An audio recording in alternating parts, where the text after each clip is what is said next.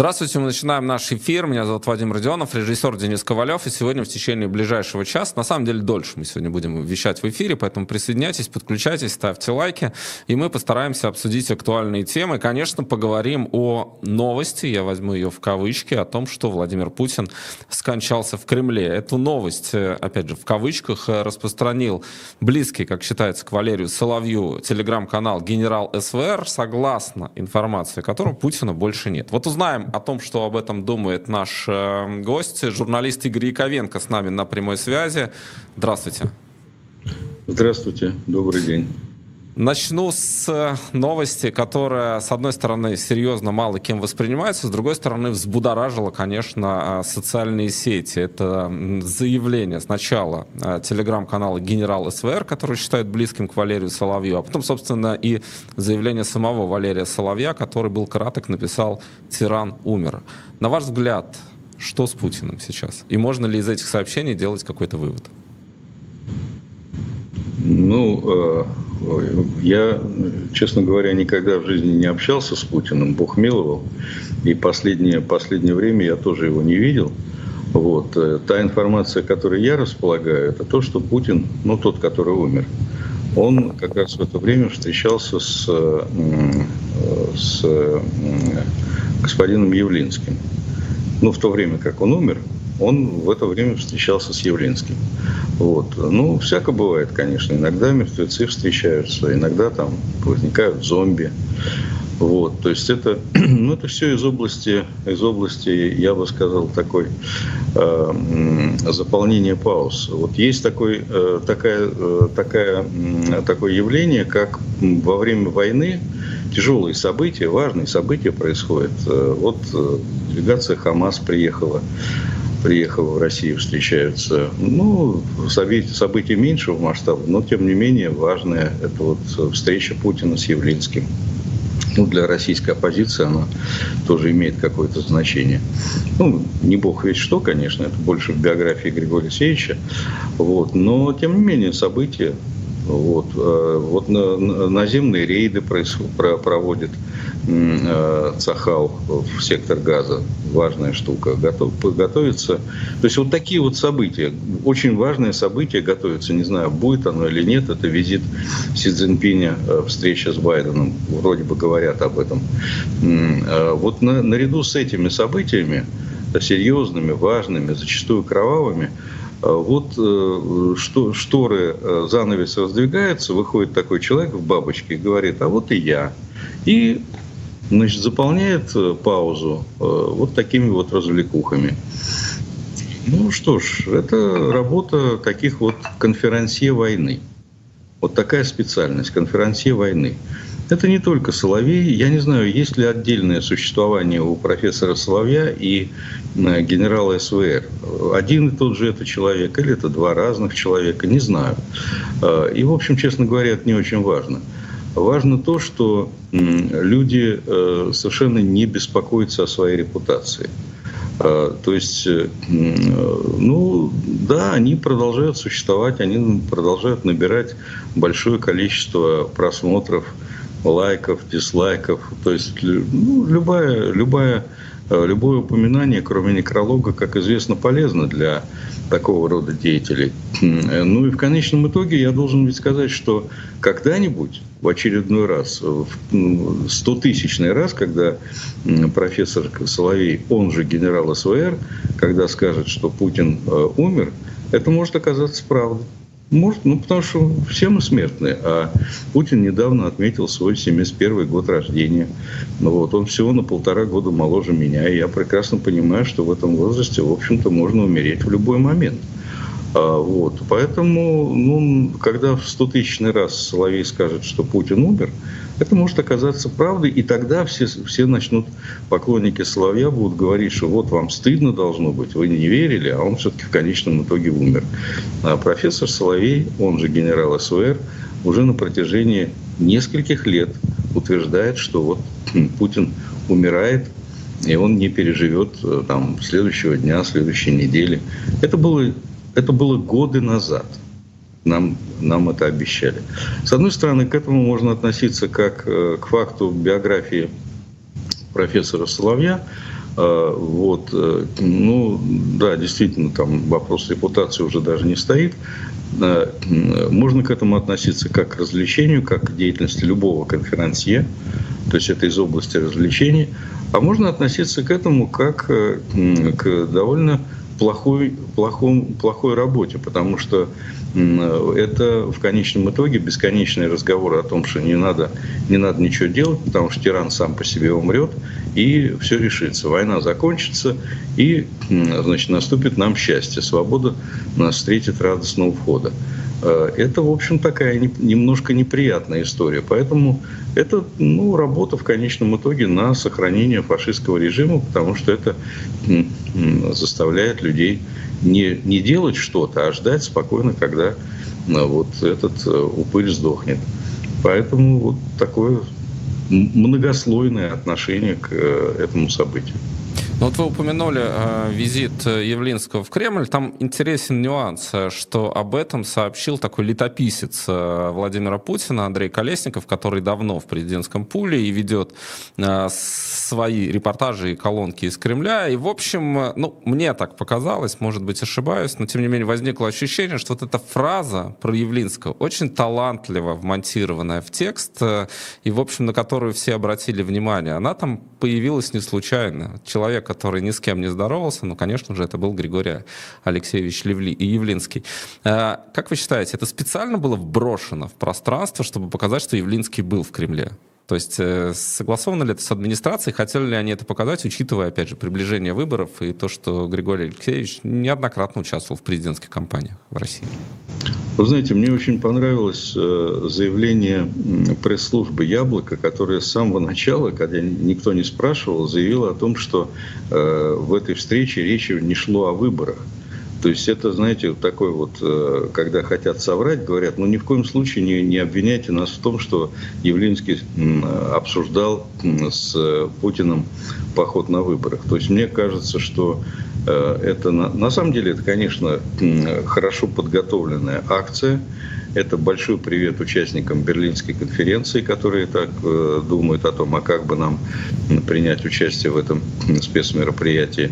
Вот, потому что, ну вот для них подготовлено, вот, э, Михаил Борисович, для вас подготовлена возможность поучаствовать. Вот вам, пожалуйста, Явлинский, за него голосуйте. То есть вот вам, пожалуйста, Светлана Тихановская, вот в российском обличии. Вам кажется, что не похож Явлинский на Тихановскую, а вы закройте глаза, зажмурьтесь и вот все соедините свои усилия, голосуйте за Явлинского. В результате он получит 0,1%, и это и будет э, показатель антивоенной позиции россиян. Вот это и будет. Вот то, то те там э, полпроцента, который за Явлинского, это и будет показатель того, как россияне относятся к антивоенной позиции. Еще там же было сказано о том, что они с, с Путиным обсуждали э, значит, э, перемирие, прекращение, прекращение войны.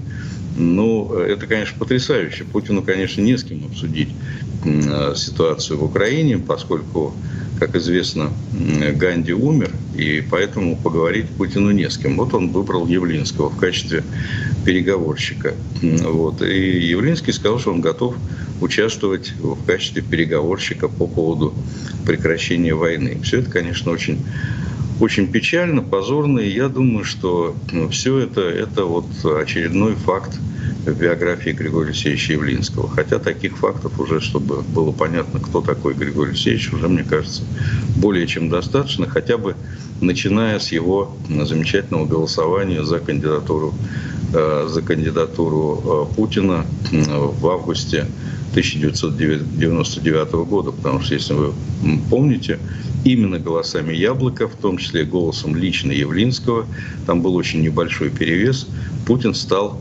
премьером. И это было как раз начало его движения к президентскому президентскому креслу. По сути дела, без этого голосования, без голосов Яблока, без личного голоса Григория Алексеевича Явлинского, Путин не стал бы президентом Российской Федерации. Ну вот это тот то движение в сторону того состояния, в котором сейчас находится Явлинский, э, которое, с которого и началось его движение к сотрудничеству с фашистским режимом. Ну, сейчас вот уже мы видим, что Григорий Алексеевич просто превратился в обслугу. То есть это вот такой либерал по вызову, который в любой момент готов поддержать имитацию вот этих выборов. Вот что я по этому поводу думаю. Ну, вот вы сравнили Явлинского и Тихановскую, но мне кажется, э, все-таки у Тихановской совсем, во-первых, другой момент вхождения, то есть она к этому не стремилась, так получилось, и она, в общем, показала наоборот, что у нее больше голосов, чем у э, Лукашенко. У Явлинского такого никогда не было, то есть он никогда не получал какое-то абсолютное большинство. Именно по этой причине как раз э, ну, вырос авторитет Светланы Тихановской. Можно дискутировать по поводу ее нынешней деятельности в условиях, когда ты ну, мало на что можешь повлиять, но тем не менее многие белорусы, у нас большая аудитория в Беларуси, как раз с уважением относятся к ней, а ее фигура, ну, ну, то есть не дискредитирована ничем. Почему вы сравнили Тихановскую и Явлинскую в данной ситуации? Ну, мне казалось, что я очень ясно выразил свою мысль. Значит, э, на самом деле, ну, все предельно, мне кажется, понятно. Тихановская стала э, точкой сборки всех протестных антилукашенковских голосов. Это совершенно очевидно. И действительно, Тихановская стала тем знаменем, которое э, белорусы подняли для того, чтобы это... На самом деле Тихановская – это отражение, это сборка белорусского протеста. Вот и все. А Григорий Алексеевич Явлинский ни при каких обстоятельствах не станет точкой сборкой российского протеста. И поэтому, когда я говорил о том, что э, это фейковая история, что как раз российскому протесту предъявит Григория Алексеевича Явлинского, э, то я имел в виду очень простую вещь, что Григорий, из Григория Алексеевича Явлинского ни при каких обстоятельствах не удастся сделать Тихановскую. Понимаете, российскую Тихановскую не удастся сделать. Я об этом я говорю. Понял. Да, просто я а, не сопоставил, видимо, все-таки мне показалось, что вы сравнили Явлинского с Тихановской, а вы как раз сказали, что у Тихановской нет. есть потенциал, а у Явлинского нет. Все. Ну, у Тихановской есть не ее потенциал, скорее, а потенциал того, что э, она стала, у нее не было, понимаете, у Тихановской, когда она входила в эту историю, у нее не было вообще никакого рейтинга. Ни рейтинга, ни антирейтинга. А у Григория Алексеевича Явлинского за время его политической деятельности вырос такой антирейтинг, что никому не удастся его использовать для точки, как точку сборки протеста. А те, кто попытается это сделать, в результате окажутся в ситуации, когда он наберет свои э, там, полпроцента, и это будет как раз продемонстрировано. Вот смотрите, вот с антивоенной позиции идет человек. Вот он набирает полпроцента. Возможно, для, для убедительности еще позовут Ксению Анатольевну Собчак. Она наберет свои полтора, она обязательно наберет больше, чем Явлинский, это традиционно. Вот. И это будет, вот смотрите, вот полтора процента у Собчак, вот полпроцента у Явлинского. Вот это вот само, вот эти вот э, двухпроцентные оппозиционеры, они и есть то, что против Путина сейчас, против войны. Вот Россия на 98% поддерживает войну, а 2% вот этих изгоев, там генерал-идиот Гурулев э, предлагал уничтожить 20% россиян, ему скажут, генерал, не старайтесь, 20% не надо уничтожать, это все-таки 30 миллионов, а надо уничтожить всего 2%. Ну, то есть такая вот история, понимаете, такая многоходовочка.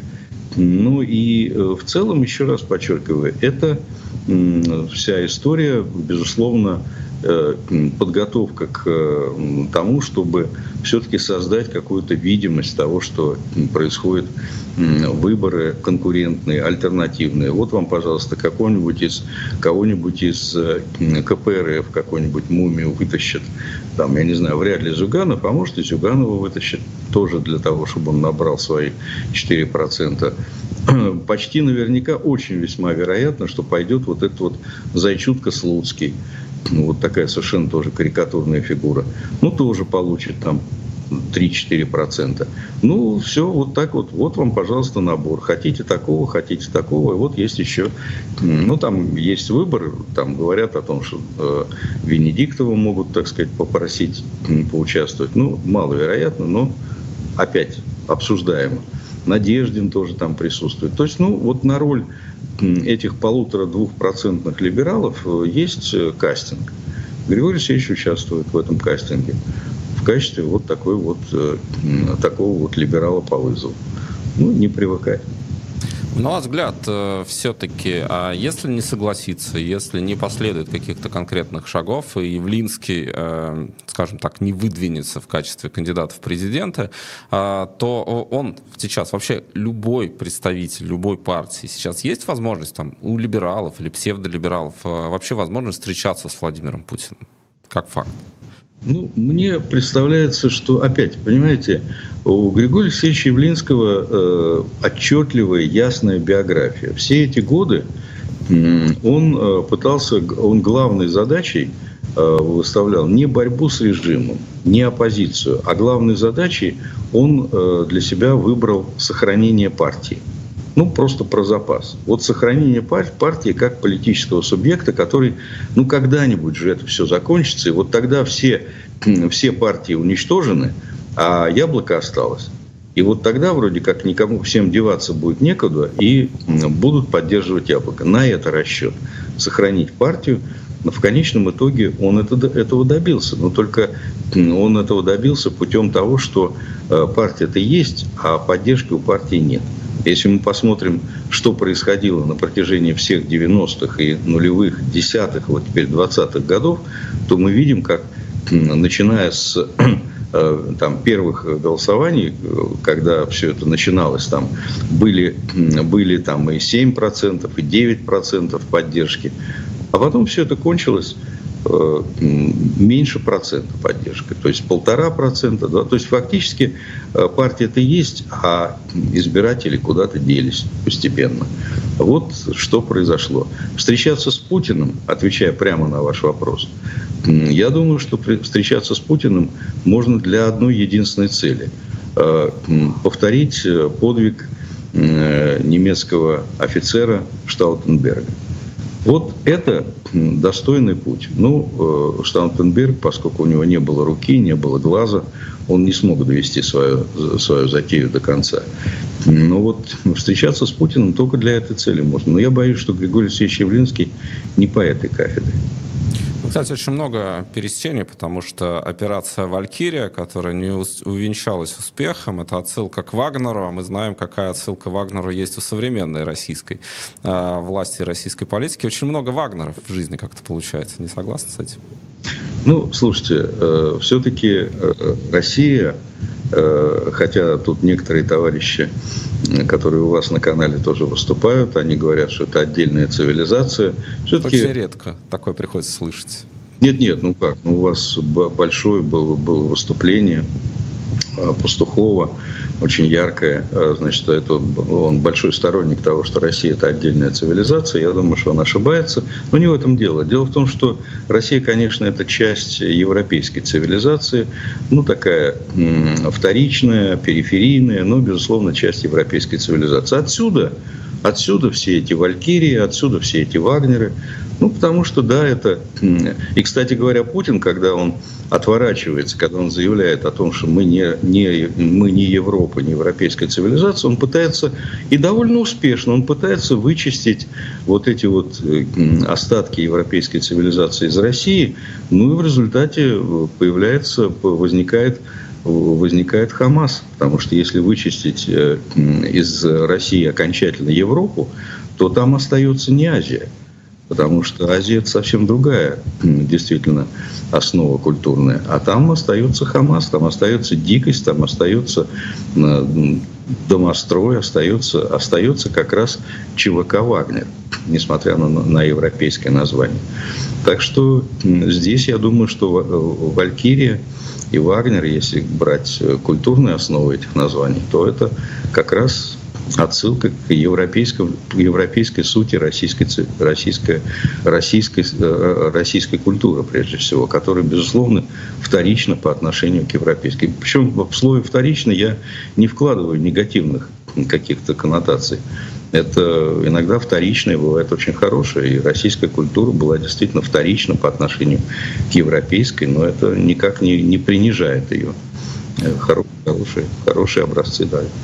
А на ваш взгляд, для чего сейчас снова показательно встречаться с Хамас российской власти? То есть э, была встреча до этого чудовищного теракта, который Хамас устроил в Израиле. Все знают, что у Кремля есть определенные связи, но после даже, кажется, э, в таком арабском мире, который поддерживают, э, поддерживают Хамас, ну или, по крайней мере, нейтрально к нему относятся, не все посчитали необходимым как-то поддержать эту террористическую террористическую группировку, потому что, ну, есть какие-то красные линии, есть пределы того, как тебе вообще начнут после этого относиться. Для чего э, пригласили Хамас в Москву после того, что случилось? Ну, я хочу э, все-таки в, в вашем вопросе э, есть все, все точно, но я хочу обострить. Э, дело в том, что э, Россия стала первым первой страной зарубежной, зарубежным государством, которое посетил Хамас. То есть Хамас не приехал в Иран, Хамас не приехал в Турцию, Хамас не приехал в Иорданию, не приехал в Саудовскую Аравию, не приехал в Катар. Ну, те страны, где, казалось бы, самое место посетить Хамас, тем более, что и лидеры Хамас там находятся, в Турции, в Катаре и так далее. А Хамас приехал в Россию. Что это означает? А, когда Байден, с одной стороны, Урсула фон дер Ляйен, с другой стороны, фактически отождествила путинский фашистский режим с э, террористической организацией Хамас, они просто поставили диагноз. А, что такое визит Хамас, в, представителей Хамас в Россию? Это поездка, это первая поездка, а, ну, вот только что хотел сказать, к хозяевам, но, наверное, все-таки не хозяева. А, наверное, все-таки это крыша. Вот эта бандитская крыша. А, путинский режим является крышей, одной из крыш Хамас, безусловно. И они приехали отчитаться, они приехали сверить часы. Очень характерна различная трактовка этого визита со стороны российского МИДа и со стороны Хамас. А, МИД говорит о том, что эта встреча была для, освобож... для того, чтобы выработать Э, движение по освобождению иностранных заложников. То есть э, на израильтян, естественно, наплевать, вот, а иностранных заложников решили освободить. А, значит, это трактовка российского МИДа. А, Хамас заявляет о том, что целью этого визита было э, значит, противодействие сионистским, сионистским, сионистам и американцам и значит, европейским колонизаторам. То есть разные трактовки. А в данном случае, поскольку мы имеем дело с двумя сторонами, которые обычно лгут, возникает вопрос, кому из лжецов больше веры.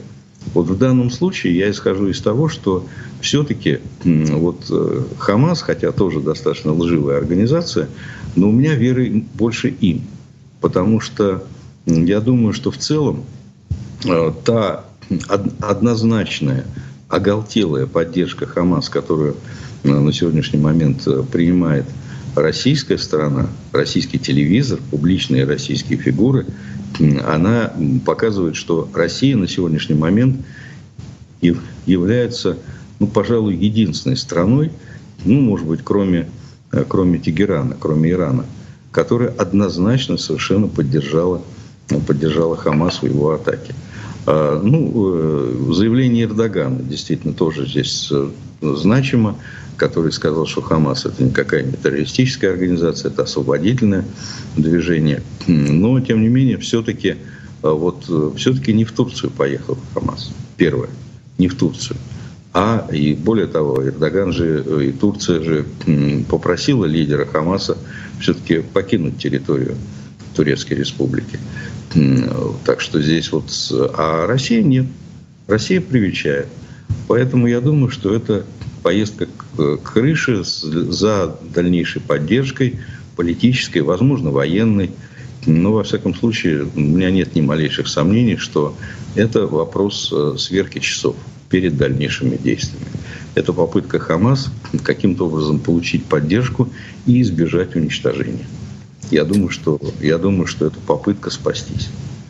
Ну, то, что стало происходить после э, трагедии в Израиле, после нападения на Израиль в российском пропагандистском сообществе, мы видим, э, как, например, Евгений Сатановский отстранился от э, Владимира Соловьева и э, позволил себе э, такие даже практически нецензурные высказывания в адрес Марии Захаровой, и потом его Соловьев уволил. Да и сам Соловьев, судя по всему, испытал э, какие-то неприятные минуты. Вспомнили его высказывания в начале начале нулевых годов, когда он говорил, что он как, эм, скажем, он готов поехать в Израиль, э, если там начнется война.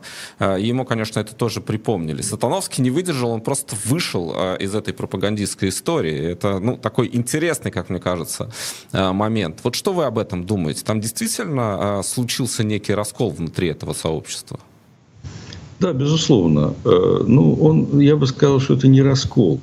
Это такое это такой откол небольшой. Э, значит, э, ну, потому что что такое раскол? Раскол – это когда действительно какая-то значимая часть раскалывается посередине или там 30%. Здесь, ну, откололся Сатановский. Значит, еще я могу сказать, что э, другую совершенно позицию, вот было недавно, была недавно очередной соловьиный помет, где э, случился такой напряженный, я бы сказал, ну, даже, пожалуй, что батл между э, Соловьевым и Яковом Кедми. Э, там тоже совершенно другая позиция. Кедми, так сказать, орал, кричал, а что нам делать, мы все делаем правильно, мы себя защищаем. Э, Соловьев, так сказать, пытался тоже там, ну, понятно, что с Кедми он не может себе позволить того, что он позволяет себе с либералами по вызову, которых, кстати, давно уже нет в его программах. Но, но это было действительно такое столкновение. Э, дело в том, что вот эта вот э, ударная тройка таких вот профессиональных евреев, которые, так сказать, ну, как вот есть такие Москов, группа московских армян, которые армянского языка не знают, значит, никогда в Ереване не были, но постоянно говорят, что вот мы армяне, мы за Россию, мы против, э, против Пашиняна и так далее. Вот. Ну, вот таким же образом есть такая группа профессиональных евреев, которые, так сказать, евреев по вызову, их э, называли, я помню, вспоминается очень вот этот вот антисионистский комитет э, таких вот э, полезных евреев, которые выступали против Израиля, против сионистов, против Израиля. Вот. Это такой инструмент, который использовал Советский Союз. Значит, там им давали большой статус, большие деньги, там бюджет был выделен на этот антисионистский комитет. Ну, прямая, прямая рифма с тем, что происходит сегодня, сегодня в России. То есть вот такие полезные евреи. Это давняя же история, э, когда и в гитлеровском рейхе тоже были такие люди, которых, которых не сразу отправляли в газовые камеры, а давали поработать на, во благо рейха. Так вот, вот эта вот э, группа э, таких людей, она раскололась сейчас. Почему? Потому что нападение, нападение Хамас и э, то, что, то, что, так сказать, Россия поддержала Хамас, поставила каждого из них, вот, ну, конкретно трех человек, о которых мы говорим, Соловьев, Сатановский и Кедми, поставила перед ними выбор, ты с кем? Ты со своим народом если ты считаешь себя евреем, то ты должен понять, ты со своим народом сейчас, который фактически стоит, ну, прямо скажем, на грани уничтожения. То есть это вот э, ну, такая попытка окончательного решения еврейского вопроса. Ну, не очень удачная пока, так сказать, вряд ли она увенчается успехом, но угроза есть. Ну, собственно говоря, как и всегда, за время существования еврейского народа, это, это тема окончательного решения еврейского вопроса, она никогда не, не сходила с повестки дня, не, не уходила. Вот. И вот перед каждым из них возник вопрос, ты с кем? А, значит, Сатановский твердо сказал, что я все-таки еврей, я с еврейским народом. А, достаточно четко, откровенно, там, ну, он, правда, потом извинился, но это не важно. Важно, что а, Сатановский все-таки решил остаться с еврейским народом и с Израилем. Кедми тоже, потому что он гражданин Израиля, э, и, в общем, он явно принял для себя решение, хотя он продолжает ходить на, эти, на этот э, соловьиный помет, но, тем не менее, он тоже явно выразил поддержку, он, он занял другую позицию. У Соловьева совершенно другая ситуация. Он как бы как раз занял ту позицию, которую в 80-е годы Советского Союза занимал этот антисионистский комитет. То есть он ну, оказался вот таким вот предателем собственного народа, э, твердо встал на позицию погромщиков, потому что Хамас это погромщики. Вот. И Соловьев как раз э, примкнул к погромщикам. Ну, в конце концов, понятно, понятно где где, так сказать, кто оказался в этой ситуации. То есть, э, да, он, он же замечательную фразу э, сказал, когда все это началось, он, он с самого начала сказал, что я еврей, но я не израильтянин. Вот такая позиция, так сказать, витиеватая. То есть он против Израиля, он за он за погром, за уничтожение Израиля в конечном итоге. Если доводить до конца логически его позицию, то она за уничтожение Израиля. Вот и все. То есть, то есть ну, здесь не произошло какого-то раскола сущностного, потому что ну, вот два человека в той или иной степени оказались э, с друг, носителями другой позиции. Ну, вот в конце концов, я думаю, что отряд не заметит потери бойцов.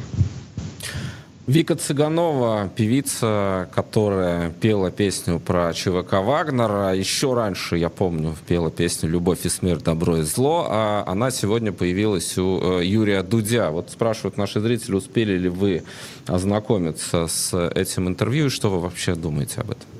Вот у меня беда такая, я не успел посмотреть, несчастье в моей жизни произошло, я не успел посмотреть Вику Цыганову. А, честно говоря, ну, Юрий Дудь, он, конечно, великий, но э, ну, на, на самом деле я думаю, что вот его исследования, еще раз говорю, знаете, как э, Пастернака не читал, но осуждаю. Значит, не смотрел э, этого интервью, но его исследования вот э, Кучера, теперь Вика Цыганова. Мне кажется, это очень полезная работа, потому что он со своим умением, со своим э, талантом интервьюера, он как бы умеет показать, открыть вот эти глубины такого, ну скажем, э, таких персонажей, которые ну, обычно воспринимаются как какие-то там бактерии, какие-то амебы, да, вот, э, ну, ну что, что раскрывать, раскрывать э, сущность кучера, и так вроде все понятно. А нет, смотрите-ка, вот ему удалось, ему удалось, так сказать, э, вот раскрыть, там, может быть, он в Вики Цыгановой тоже что-то увидел. Интересно, вы меня заинтересовали, я посмотрю.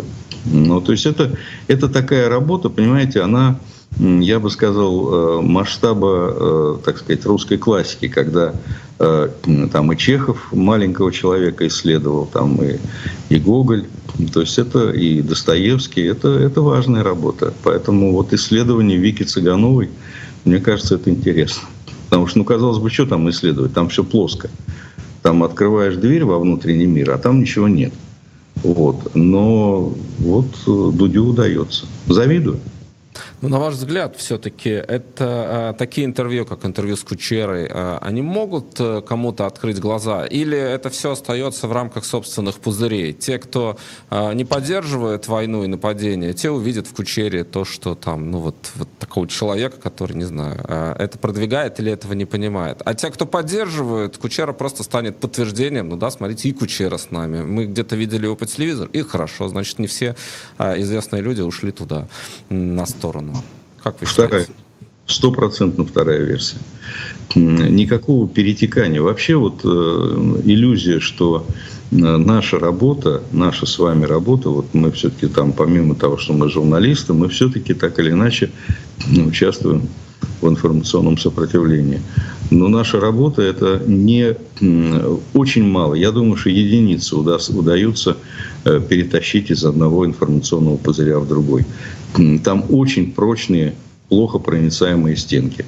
И э, ну, в значительной степени, скажем так, это поддержка людей, которые думают так же, как мы. Это попытка э, разрушить спираль молчания, которая очень э, разрушить одиночество людей в регионах России, там, ну, в Украине тоже. То есть это, это поддержка, это, это попытка сформулировать то, что люди думают. Э, наши единомышленники, они вот думают, мы формулируем. Они нам благодарны иногда. Иногда ругаются, что мы плохо формулируем.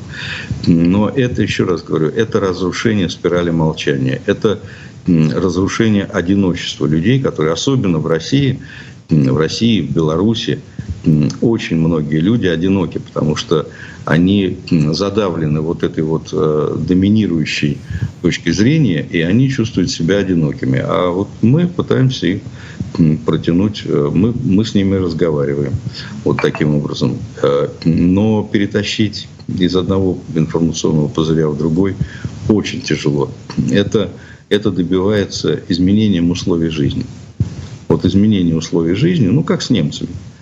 Вот 30 лет 30-40 лет э, вот этого вот хождения по, по пустыне, по пустыне, так сказать, э, ответственности за преступление. Вот тогда, да, вот 30 лет перевоспитания, э, как это было с немцами. Тогда что-то изменится. А так это все не перетекает, не перетаскивается из одного информационного пузыря в другой. Доказано многолетней практикой.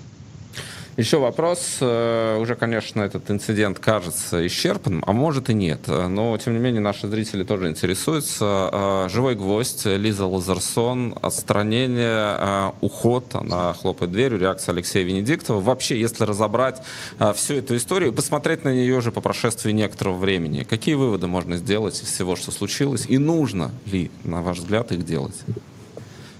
Ну, я думаю, что если есть желание а, осмыслить происходящее, всегда лучше делать выводы. А, можно, конечно, просто перелистнуть страницу, сказать, ну, вот всякое бывает, вот, вот человек такой сделал, ну и дальше пошли. Я думаю, выводы делать надо, и мне кажется, все происходящее подтвердило один исторический факт, а, что можно вывести вот эту вот э, либеральную эховскую тусовку из э, путинского фашистского рейха, но нельзя вывести путинский фашистский рейх из либеральной эховской тусовки.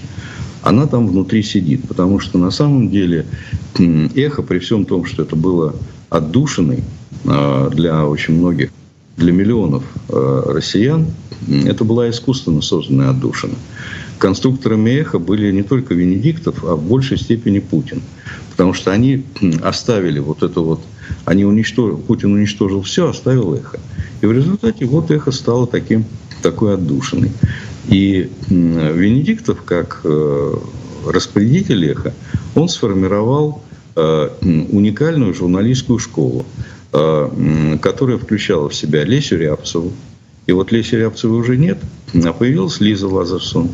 А, и другие тоже, ну, не, не столь, может быть, очевидные изъяны в этой журналистской школе. А что ее характеризует, эту журналистскую школу? Ее характеризует, во-первых, личное поведение э, Алексея Алексеевича Венедиктова. Вот, эти, вот это хамское отношение к зрителям, к слушателям, э, подбор кадров, вот таких как... Ведь э, Лиза Лазарсон – это не уникальное явление – человек, который полностью обладает... Ну, обычно в психологии есть понятие моральный идиотизм.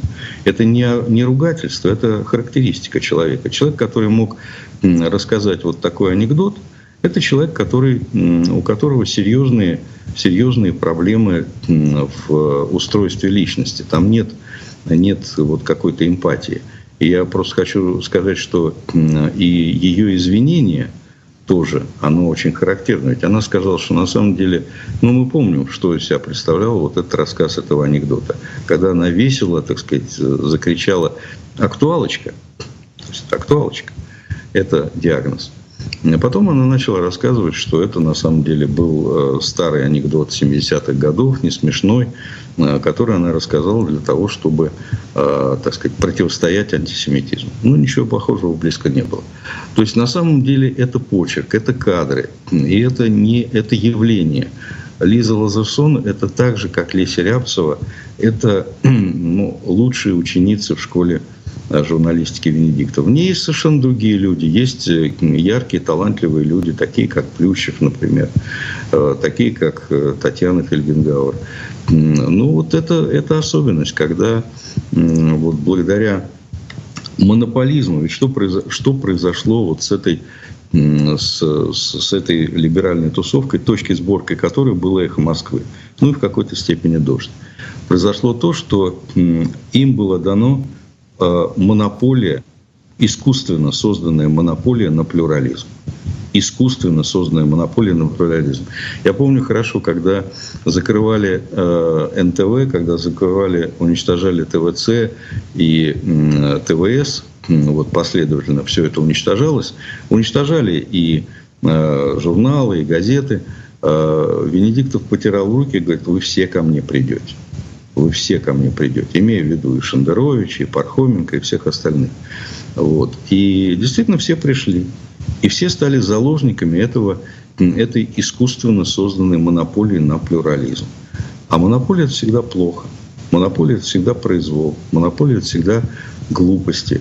И вот это фактически созда- создало вот, этот, э, э, вот это уникальное явление, которое, ну, я называю либеральная тусовка, просто я не, не- если у кого-то есть другие термины для обозначения этого явления, э, то на здоровье. Я это так называю. Никакого отношения к либерализму это не имеет. Просто внешне это выглядит как либерализм, на самом деле его отрицание. То есть вот эта проблема. И вот история с э, Лизой Лазарсон, с этим э, чудовищным анекдотом, это еще одно проявление вот, э, того, что из себя представляет вот это вот явление. Оно, оно перешло в эмиграцию, но оно не изменилось. Оно не изменилось. Люди не изменились. Их можно вывести из России, из путинской России, но путинскую Россию с ее фашизмом, с ее вот этой чудовищной деформацией, когда искусственно созданный, э, э, созданная монополия на плюрализм, она пр- по-прежнему продолжает действовать. Вот. Хотя условия совершенно другие. Ну что ж, мы благодарим вас за то, что вы нашли время и вышли в наш эфир сегодня. Игорь Яковенко был с нами сегодня на связи. Спасибо и до следующего раза. Всего вам доброго.